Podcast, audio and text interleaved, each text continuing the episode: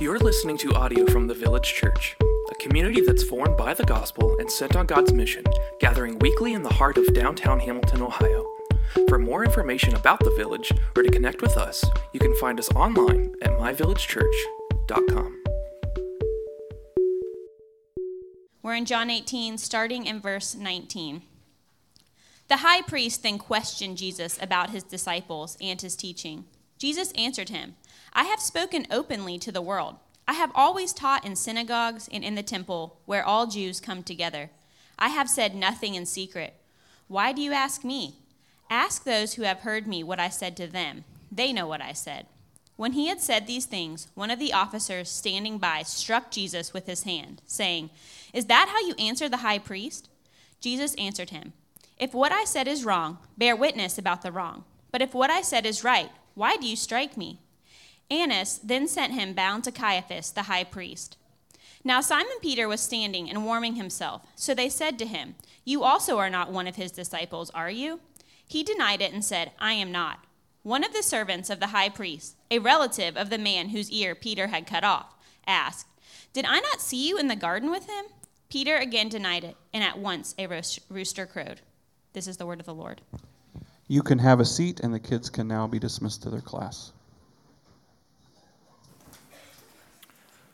Good morning. My name is Michael. I'm one of the pastors here. Thanks so much for hanging out with us. Uh, I started the day off with a shirt that had buttons on it, and I spilled a big cup of coffee all over my chest and everything as I was taking out trash getting ready to get in the car this morning. And so stripped it down a little bit. And so we're just going with the t shirt today. So, like a uh, concert goer wearing a band to, uh, wearing a a t shirt of the band to the band's concert, here I am. All right. uh, would you pray with me? God, thanks for your gifts. And even in this building today, um, kids being taught, people being welcomed, uh, people serving through the gifts that you give them in a thousand ways. Uh, just the simplicity of your people gathered together to sing to you, to pray to you, to be lifted up by one another and be encouraged and challenged and restored by your word. Would you let that happen today? Thanks for the gift of the simplicity in the way that you establish your people, your kingdom, your church, and the way that you send us um, to be your people. And so thanks for all that you have done for us, and thanks for making us into the people um, that you desire us to be. Uh, we, we love you. Um, thank you for this word that shows us your faithfulness and it shows us a window into our own fickleness. Thanks be to God in Jesus' name. Amen. So I want you to think about two kind of contrasting images real quick. One, I want you to think about the waves of the ocean. Say you're on a beach, it's tranquil, it's nice, uh, soothing, consistent. The waves crash in, and even if a boat or or something cuts across them very quickly, the wave picks back up. Uh, if a storm shakes the sea in no time, the waves consistently coming back in uh, rhythmically constant and determined. I, I, do want to give a little sidebar here. Uh, I once sat on a beach in Michigan, and I was, you know, the kids were little and they were playing, and we were with family or whatever.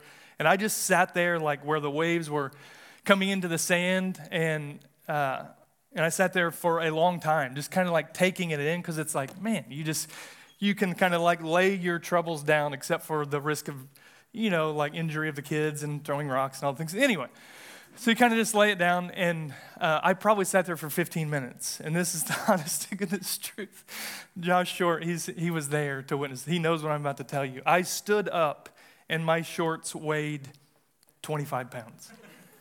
They, they had just been the sand from the waves, it just filled the, uh, my, my swimming trunks, the little, like the netting, so much that I could barely stand up, and so much that we just had to cut, there was no getting it, just had to cut the liner out of my shorts.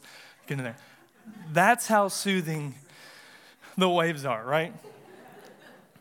Contrast that. Think of elementary school like popcorn parachute, you know, like you throw the beach balls and the balloons and, and all the different uh, balls or whatever, and, and you have uh, a, a, huge parachute and they toss and flip and pop, shoot, whatever, uh, by the force of 37 year olds, and it's erratic and it's unstable and it's inconsistent and it's just it's maddening, and some of you are like getting uneasy just thinking about that. But some of you, it's like that's sweet, right? And I get that.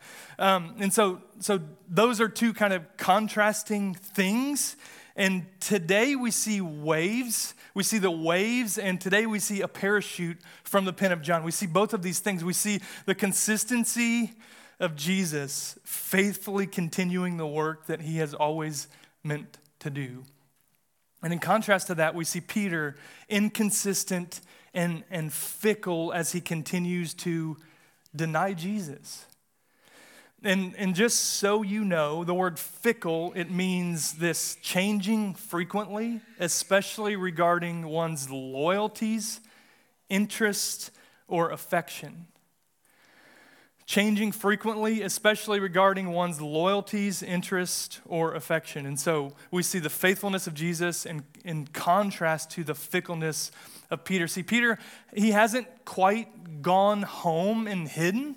He's not like, I'm out of here, but what's happened, what got us to this point is, is Jesus had caused disciples to follow him, and, and for three plus years they've been following him, and Peter has been like right there, like the seat right next to him for all kinds of stuff, all of his miracles, all of his teaching, all of those things. But what's happened this night is Judas the betrayer sold Jesus out, and, and they came and they arrested Jesus for made up stuff.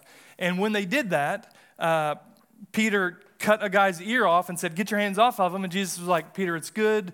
We're fine. And so they take Jesus into this Jewish court to see the high priest and peter's been hanging out what we saw i think it was on easter peter had denied like this uh, a servant of the court asked peter hey like um, don't you know him and he's like no i don't i don't know him and, and it was nighttime and he was standing by the fire with some other people and so that's kind of where this meets us here today and, and, what we see is so, so peter he hasn't just run home. He's still around. He's still kind of like figuring out what's going on. He hasn't fled the scene after jesus is arrested but he will deny any association with him repeatedly. And it's like stark.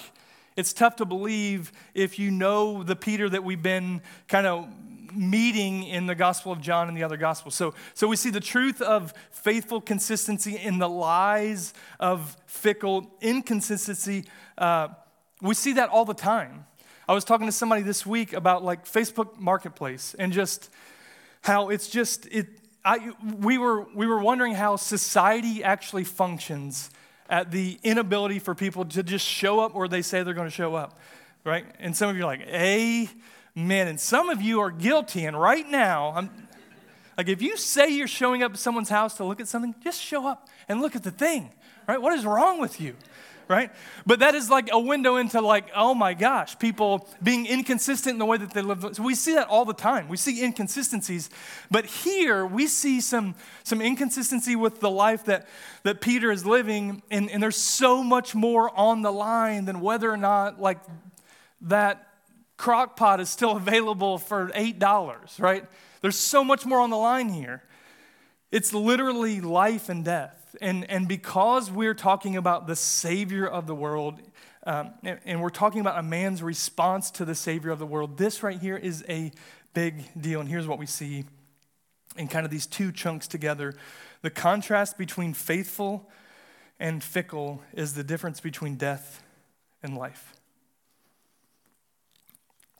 The reality is, this scene that we're going to read, that, that we already heard Bailey read, is, is so much more than some bogus trial in ancient Jerusalem. It, we, we see these themes and the implication of the themes here. They come all the way to bear, all the way to us in this room here today. And, and the same is true. The faithfulness of one gives life, and the fickleness of another brings death. So the first thing we see is this faithfulness is living in light of truth consistently. Faithfulness is living in light of truth consistently. And so we'll start reading in John 18. I want to read 19 through 24. The high priest then questioned Jesus about his disciples and his teaching. Jesus answered him, I have spoken openly to the world. I have always taught in synagogues and in the temple where all Jews come together. I have said nothing in secret. Why do you ask me? Ask those who have heard me what I said to them. They know what I said. And when he had said these things, one of the, you have to understand this is crazy, right? When he said these things, one of the officers standing by struck Jesus with his hand. I imagine it a, a back slap, but you know, I don't. And, and he said this uh, Is that how you answer the high priest? He said to Jesus. I mean, just think about this. So, so we know that we have one mediator between God and man, and his name is Jesus. Like he is, he is the he is our only hope. We have one authority over all things and one who holds all things together. And here in this moment, this, this kind of soldier trying to prove himself or whatever, this court guy, whatever he said, he's telling Jesus like he didn't like his tone as he spoke to the high priest. And it's, it's nearly comical if it weren't uh, terrible. And so Jesus answered him, If what I said was wrong, bear witness about the wrong. But if what I said is right, why do you strike me? Annas then sent him bound to Caiaphas the high priest. So remember, Annas is Caiaphas' father in law. Annas is no longer the high priest, and yet they keep going back to him, and Caiaphas, you know, he's got to hate that. The other thing is, I love the way Jesus interacts here. He's very clear, very direct. And, and I was reading this with Kim earlier in this week, and she's like, You like it so much because that's the way that you answer me when I talk to you. And I was like, I don't know, like truth. Can we just like let truth like preside over the hearing, right? Uh, and no, I don't talk to my wife and use the word technically. I don't do that. Um, and I love you, Kim. Uh, so, anyway, so that's what's going on. Here's what's happening.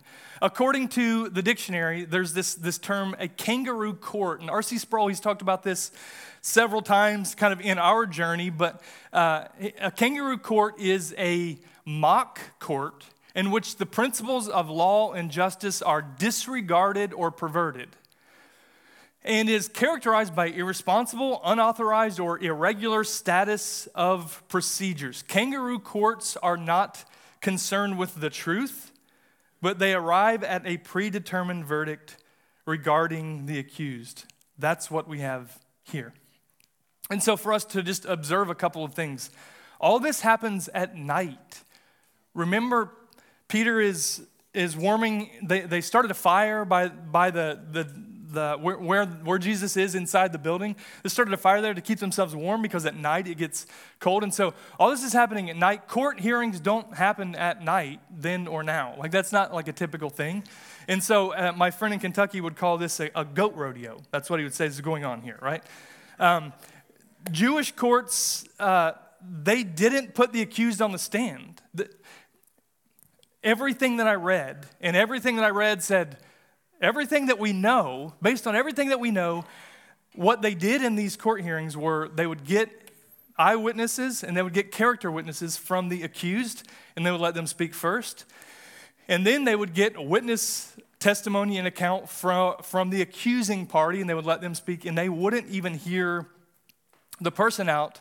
So that helps us understand why Jesus is responding, why he's responding. He's basically saying, This is out of order. This, you know that this is not the way that, you know, well, Jesus, what did you say? And he, and he says, ask them that, that, that have been around when I've been telling them. They know what I said because he's, he's basically saying, you know that this is bullcrap. That's what he's saying. I don't know if he said exactly that, but it was similar. So Jesus is questioned about his disciples and his teaching, which is really interesting. If that was too far, I apologize. no, really, I do. Uh, so scratch that from the record. Um, Jesus, he's questioned about his disciples and his teaching, which the really interesting thing is this is a theological questioning. It's not a political questioning. Now, like in a few minutes or, or the next day when he's questioned by Pilate, it's all about politics. It's all about, like, are you like saying that you're a king? Because we already have a king and he's doing quite fine. And so it's all about the Jews in Rome and, and how all this is playing together. And so the accusation that gets Jesus killed is, is political. But here he actually seems to be asking about his theology and his disciples, which is, I don't know, that's, that's a good place to start. So they're asking him, basically, they're saying, What are you saying? What are you teaching? And what type of people are you forming? He's trying to figure out if he's causing a revolt. See, consider modern leadership and teaching and, and influence, like politicians on television or in press conferences or whatever. They don't just, I, this is no jokes, right? They don't just say things to say them, right? They really don't, right? When they declare policy, they're, they're not just saying things to say them, but, but they say things to a certain crowd in hopes that it creates movement among the people to an ends. That's what they're trying to do. They're trying to, they're offering persuasive speeches to get senators or, or, or or the masses to be on board with what they're saying. And so while this statement here, what are you saying and what type of people is it making? It seems to be theological. It spills into the political. Remember, uh, one man will die for many. If you remember, we looked at this, I think it was on Good Friday. And so, what, what they're trying to do is make sure that, that Jesus takes the fall to appease Rome so that the Jews can continue to have the power and the influence that they, that they have. So that's what's going on here. Um, regarding Jesus and his disciples and his doctrine, what are you saying and how is it forming people? Like, what do you believe and, and where does it lead? And, and he said lots of things, but at the end of the day, he did say that, that, that I am king and there is one, and I am the way and I am the truth and I am the life. He, he did say that. And, and he said lots of other things, but, but that changes how his disciples live. And that doesn't mean that, that we diminish all other relationships. If Jesus is the, the one that we get to be, to give our, our primary allegiance to above everything else, that, that doesn't mean that, that it diminishes all other relationships. And I mean relationships with like the government and with other people and with, with, with our neighbors, with work, with fun, all those things. In, in, in fact, if we get our king right, what it does is it, it allows us to engage in all other things and all of those other relationships in the way that is most fitting and most appropriate. Because if we don't live as if Jesus is king, then we live as if something else is king, either ourselves, and we're constantly dissatisfied because no one else lives as if you're a king. Or you put divine weight on any other thing and it will, it will crush it. You put it on a spouse, you put it on the hope of a spouse, you put it on your kids or the hope of kids, you put it on your parents or, or, or the hope of parents, you put it on the government and the government is going to let you down. You can't put the divine weight, the highest prize, the king of all things, the one that holds all things together, you can't put that weight on any created thing. Only Christ. And when we get that right, then, then we get to live in light of all those other things the government, our work, our families, our friends, everything else gets to bear appropriate created weight, not the weight of all creation. So he says, I've spoken openly. I've always taught. I've said nothing in secret. Ask those who have heard. They know. That, remember, that's why he's saying that. But then you think about it, it's, it's not that Jesus never said anything in private. It's not that he never talked to just one of the disciples without, you know, like uh, shouting it on social media. It's not that he never, what he's saying is, uh, Jesus is a man of consistency. He's, he's saying that, that he isn't a waffler. He's not going back and forth. He's not popcorn parachute. He's not chaotic and frenetic and all over the place. He speaks truth clearly and consistently. And he's saying, You guys know this.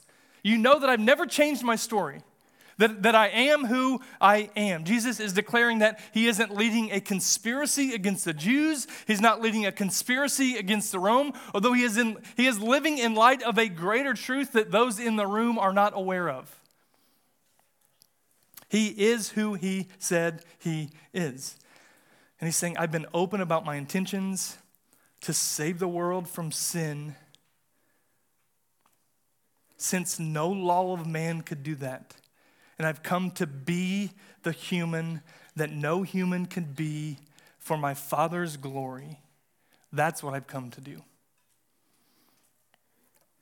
Jesus came as truth, living in light of truth, letting the cons- that consistency shape and form all of his life.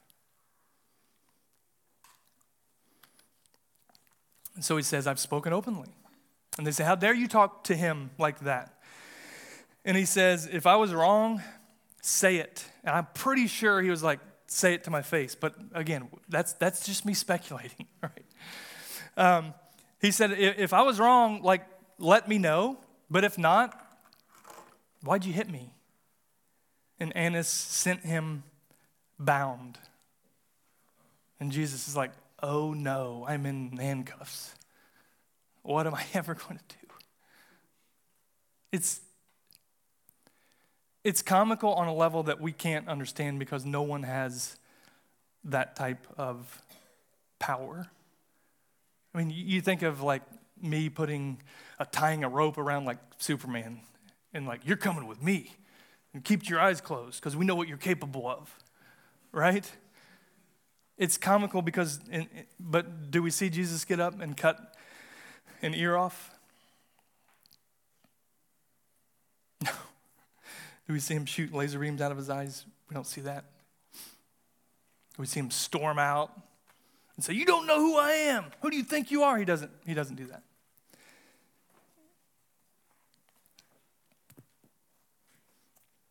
J.C. Ryle helps us understand why. It's a little bit of a lengthier quote, but it's worth reading. He says, Jesus is innocent, but he's not a victim. A victim has no control over the circumstances. He was led away captive and dragged before the high priest's bar, not because he could not help himself, but because he had set his whole heart on saving sinners by bearing their sins. By, bear, by being treated as a sinner and by being punished in their stead. He was a willing prisoner that we might be set free.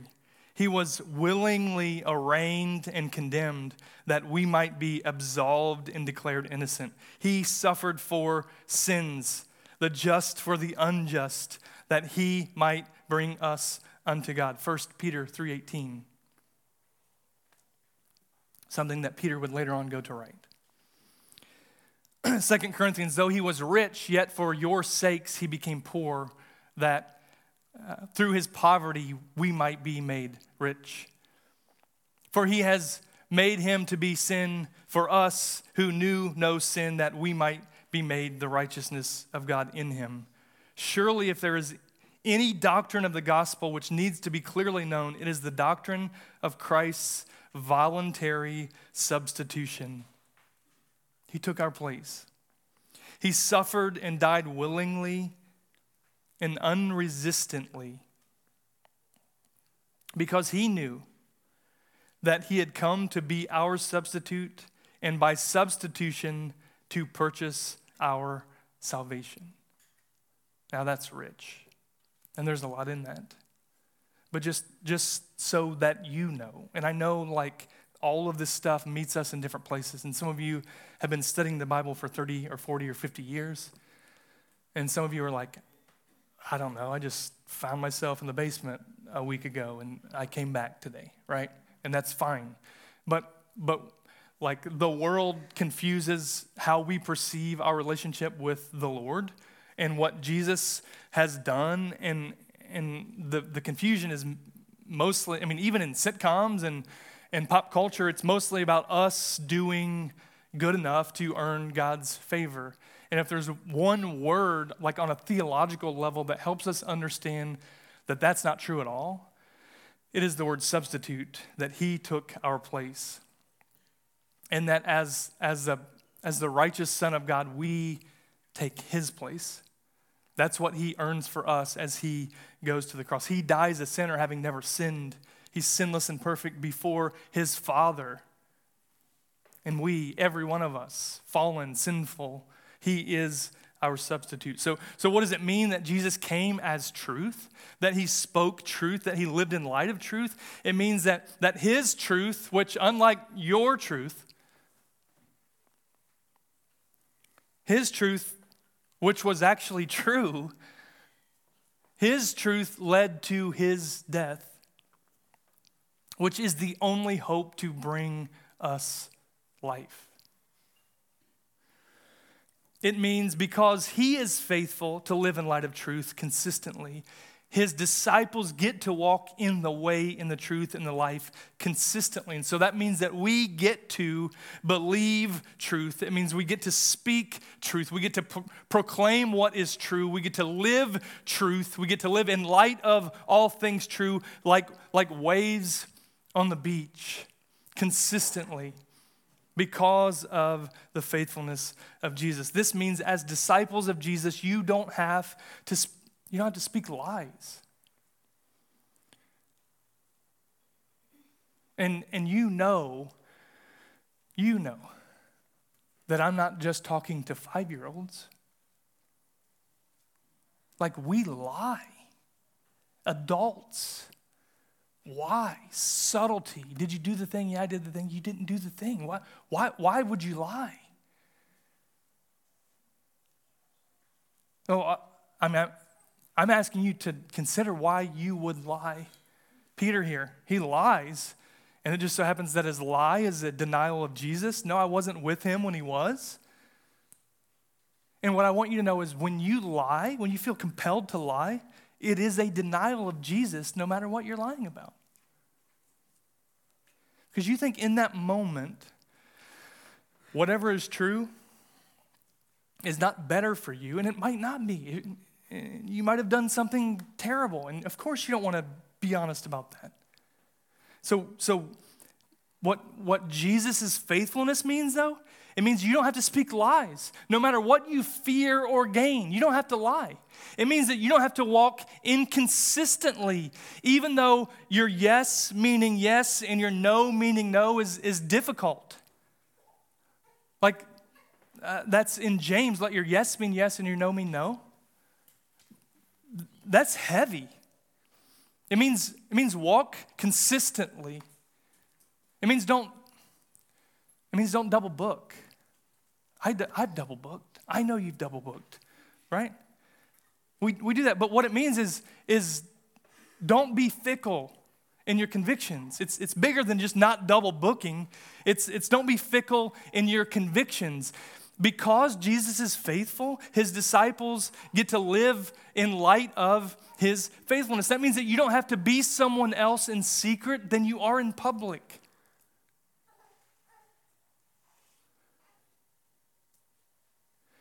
It means you get to be free. You, you get to be free to be the same person when no one's around as you are when people are around. And, and that works both ways. Some of you might be like a better human when no one's around. But you're caught up in stuff when people are around. But most of the time we think about that like be consistent and, and live in light of who Christ is when no one's around, and then let that show up in the way that you live when people are around. It means you don't have to be fickle you don't have to let sin have its way in your life and fear man more than God because Christ is faithful. Jesus, he, he, he isn't tossed to and fro by change or trial or suffering or even success. He's not tossed by those things, but he is established in truth, by truth, for truth, consistently. And then we see the second thing fickleness is living in light of lies inconsistently. Because I don't think it's living in light of lies consistently, but I went back and forth on that. I thought, like, what would, what would Scott O'Donohoe say? That's what I thought. I was like, ah, he probably would have went with consistently. But I think it's living in light of lies inconsistently because sometimes Peter gets it. And he's like living in light of truth. And sometimes he doesn't. And, he, and here we see him not doing that. It's lies inconsistently. So let's read on and see uh, in verse 25. Now Simon Peter was standing and warming himself. So they said to him, You also are not one of his disciples, are you? Remember, there's lots of chaos. And he knows if he's like, yeah, then they can just turn on him and be like, get him. He's one of, like, that, that's the reality of it. And rather than being faithful and bold, trusting that his hands, that, that his life is in the hands of Jesus, he denied it and he said, I am not. Now, him? Mm, never seen him. And then it gets even more specific. That's the second time. Then the third time, one of the servants of the high priest, a relative of the man whose ear Peter had cut off. So you're not going to believe it. He got his who, I don't know. And, and so there's like some connection there. And so, so he, he says, Did I not see you in the garden with? I'm pretty sure you cut off my family member's ear. Like, that wasn't you. And Peter says, no. And at once a rooster crowed. See, see Peter is the guy. When, when we read through the scriptures, he's all in. He, he has jumped all in and he's made bold commitments to follow Jesus. And maybe you have too. Listen to a couple of them. In, in Matthew 26, uh, this is another interaction with, with Jesus and Peter and some of the disciples. And, and Peter answered him and he said, Though they fall away, because of you, he's talking to Jesus, Peter. He says, I will never fall away. And Jesus said to him, Truly, Peter, I tell you, this very night, before the rooster crows, you will deny me three times. And you know what Peter said? Like, man, it seems inconsistent. I, I don't think that's true. This is what he says. He says, Even if I must die with you, I will not deny you. And all of his disciples said the same Yeah, we're with Peter. We're not going anywhere, Jesus. It se- this seems crazy. They, was, they were so explicit. It wasn't like Jesus is like, hey, I'm going places that you don't want to go. He did that. And they're like, where are you going? But here he's like, look, you don't know what you're signing up for. And Peter's like, yes, I do. And, and look, though the world may deny you, here I stand. I'm not, Jesus, I'm not going anywhere. I'm, I'm, I'm your ride or die. If it costs me my life, I will not deny you. And Jesus is like, okay. Thanks, Pete. John 13, in this very book that we're writing through the pen of John, we, we, we read in John 13, 37, Peter said to him, Lord, why can I not follow you now? I will lay down my life for you. And Jesus answered, Will you lay down your life for me? Truly, truly, I say to you, the rooster will, will not crow till you have denied me three times. And Peter, just based on what we see, he's got this, I, I don't know, faithfulness or arrogance. He's saying, No, not me. They may desert you, I would never. So I just, I want us to think just for a second. If you're reading that and you're thinking, gosh, Peter, that dude, lame. Like, I, I wouldn't be so confident. I think you get to look inside and say, what would cause me to forsake the Lord? What would cause me to deny him? What, what what offer that I might gain would cause me to forsake him? and what offer that I might lose would cause me to deny him. See, Peter, he, Peter never looked ahead and saw himself as anything other than devoted, as anything other than faithful, as anything other than committed, as sure as, as the rising sun, as constant and true as the waves on the beach. Peter, in his own mind, he said, I'm not going anywhere. Yet we find him again living in light of lies, not consistently with devotion, but with fickle faithfulness. He denies Jesus once, twice, three times in the hour of trial. It appears as if Jesus is on, on the stand here, he's the one on trial. But what John is showing us is that Peter is on trial as well. And I think the beauty of this is, in, in just kind of like a, a, heavy warning type of way, is, is we get to consider ourselves on trial as well. We get to look at this scene and say, who am I in this? And of course, you want to be Jesus, the guy that gets it right. But you know what? You are not Jesus. And that's not a slight to you who have been faithful. Like, I'm not slighting anybody who just in, in humble devotion, you walk with the Lord day by day and when no one's around and when everyone's around, you're the same, you're constant. And, and you, you've experienced the weathering of trial and the, the, the, um, the opportunity to deny. And you found yourself faithful. Like that is, that is great. I, I'm not minimizing that. But I'm also saying that, that we get to look inside of ourselves and say, where do we find ourselves? Why did Peter deny Jesus? He, he is a disciple. It seems like he is a follower of Jesus to the extent that any of us would be like, yeah, I'm a follower of Jesus. He, he is a disciple of Jesus and he knows Christ is the one that leads to eternal life. But Peter here, he, he takes what he believes is a shortcut to eternal life by lying to avoid his own death in this life.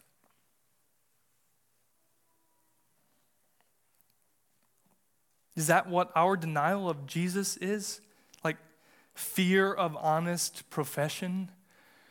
I would be bold, but I'm afraid. That's you? I, I find myself there every day of my life. I want to be bold, but I'm afraid of what that will cost me. I have a fear of just being honest in my profession that Christ is Lord that He is my rock and my refuge. That He is my only hope, and apart from Him, I have nothing. Man, I, I was standing at a soccer game yesterday, in this dude came up that I hadn't seen in 20 years. And, and we just chatting. He lives out in Arizona or whatever. And so we're catching up, and and I don't know, like we're not Facebook friends. He's friends with some of my people, some people that I know, and whatever. And so I'm, I don't know if he even knows what I do for a living, right? I don't. I mean, I, I have no idea. And so it's like, hey, so what? You know, what do you life? What, whatever things, kids, sports, whatever. Okay, all the things. It's like, so, so what do you do? You know, I'm, I'm an attorney. Oh, that's cool. That's great. Me too. It's just it looks different than the way that you do. I'm kidding. Um, and so, but, but I found myself like feeling him out to see like what he was thinking of me, you know? And it's not like I just had to be like, here's the deal. Like, have you surrendered your heart and life to Jesus Christ as your Lord? Like, okay, that's not what I'm saying to do. But inside of me, there were things that I was like wrestling with, like, huh, I wonder what. And I'm just kind of like feeling him out. And, and, I, and I would like to think that I was trying to be faithful as I kind of like read the room, but maybe I wasn't. Like, and, and my life wasn't on the line. Peter's life is on the line. Jesus invites many to be his disciples in the Gospels, and, and he invites every one of them to count the cost. And he gives some examples and parables. Don't be like the king that goes to war with whatever the numbers were. Like you have a hundred people and you're going against an army of 10,000. Like, hey, you probably didn't think that through don't start to build the building and then realize you don't have the funds to see it through. And then every time people drive by or walk by and they see that and they think, what a fool. And in the same way, he says, before you follow me, count the cost. Don't walk this path only to not see it through. Know what it costs you, measure it, and, and follow me or flee.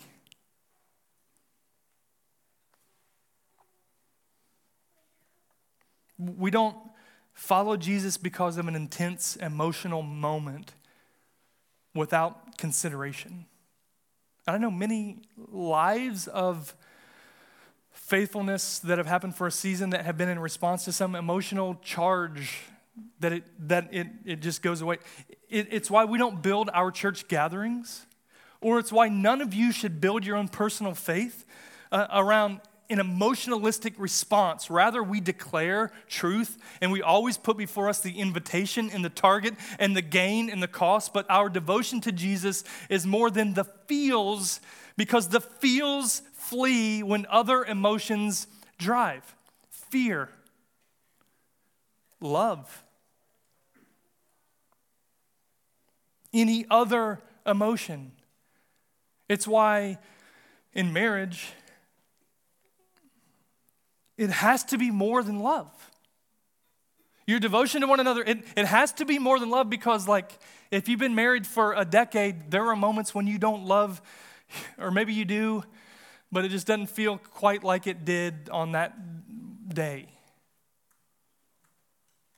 So there has to be commitment underneath this, right? And, and it's why wedding vows are in the good and the bad, and sickness and health, and rich and, and poor and I, I get to officiate a wedding in a, a few weeks, and we are just talking with that couple yesterday and just talking about vows and, and the wedding day, and you're so worried about everything and flowers and photographer and oh gosh, what if I say the wrong words and all those things? But like I said, just you, you get to block all that out. And sure, speak up so people can hear you, whatever. But in that moment, like, do not forget that you are declaring vows to someone that, that you're committing to live the rest of your life together with them. And it's going to be easy on that day, and in days to come, it will be much less easy. And, and in our pursuit and our, our relationship with Jesus is the same. Like, count the cost. And, and we, we read in Matthew chapter 10 do not fear those who kill the body but cannot kill the soul. Like, this is heavy. I didn't think this was going to be this heavy. Do, uh, it must have been the coffee all over. Uh, do not fear those who kill the body, but, but cannot kill the soul. What? Rather, fear him who can destroy both soul and body in hell. That's what he says. And you think that he might want to remind Peter of that on this night. Man, why are you afraid these people? I read a couple weeks ago uh, a, a very notable Christian voice that I won't share because she teaches horrible stuff that I would not point you to. she said, uh, she said this. She says, "Our confidence should not be in what we can do." And I was like, "Yes, that's true." But in what Jesus, and I was like, "Yes, that is also true." And then she said, "Can do for us," and I was like, "No." I'm sorry, can do through us, she said. It's, uh, our confidence should not be in what we can do, but in what Jesus can do through us. And I was like, no, you were so close. You were so close. It's not in what Jesus can do through us, but it's in what he has done for us. That's where our confidence lies. When our life's on the line and when it's not. The gospel is, is news of victory, and it changes everything. And so we say of all this, so what? A, a couple things. Uh, so what? Talk is cheap. We put all this stuff in, in some categories. So what? Well, talk is cheap. Like we can say whatever we want when there's no when, when there's nothing on the line, and we can say whatever we want when uh, when we are anonymously posting things online. Talk is cheap. We can talk all day long, but we are revealed when talk meets deed. And sometimes it's, it's life and death on the table. And I, and I don't think I'm being dramatic.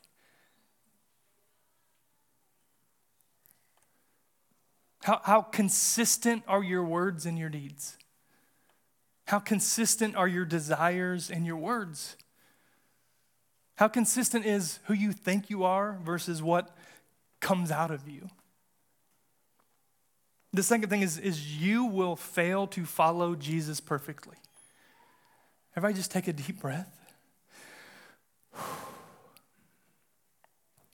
You will fail to follow Jesus perfectly. Rest assured.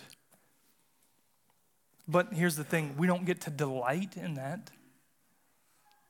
That's not a, a cop out. That's like, eh, yeah, I messed up, but look, like Michael said, I will fail to follow Jesus perfectly. There it, there it was.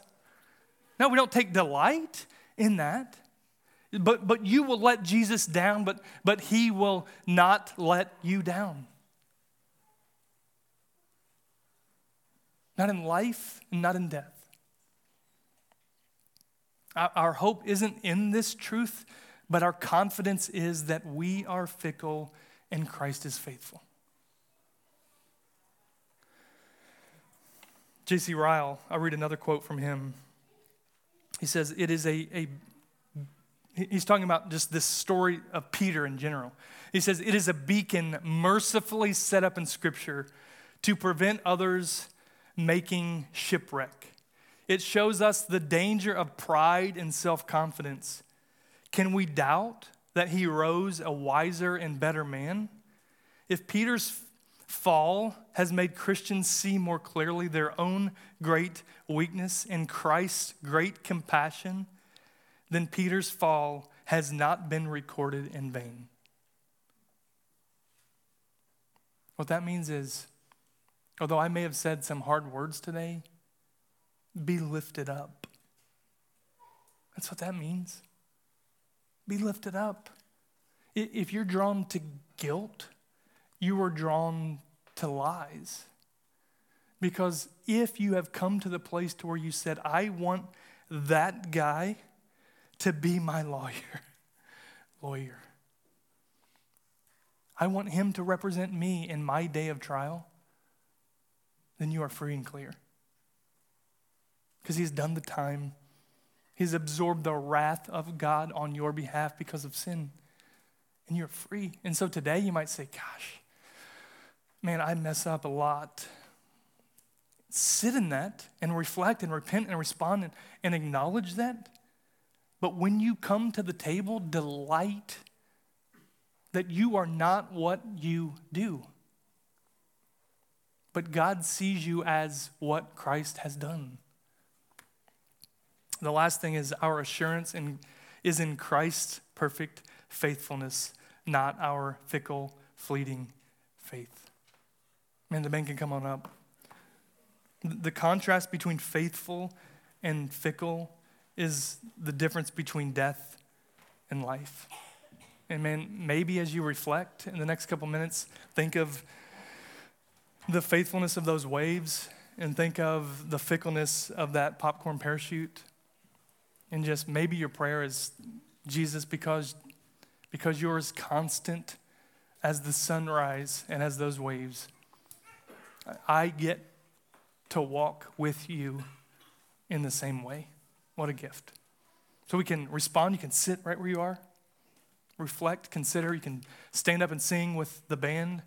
You can pray with someone by that red tree over there. They would love to pray with you about whatever you have going on. You can pray by yourself over at the prayer bench. And if you are in Christ, whether you're a member of this church or, or whatever, or, or not, then we open this table for you and, and all it is, it's, it's bread and juice, and what it represents is the body of Jesus, represented by, by the bread that was broken for us, and the juice represents his blood that was spilled for us. And so, what we get to do when we come forward and, and share this meal together is we get to remember Christ's work in us, and we get to declare it to those around us.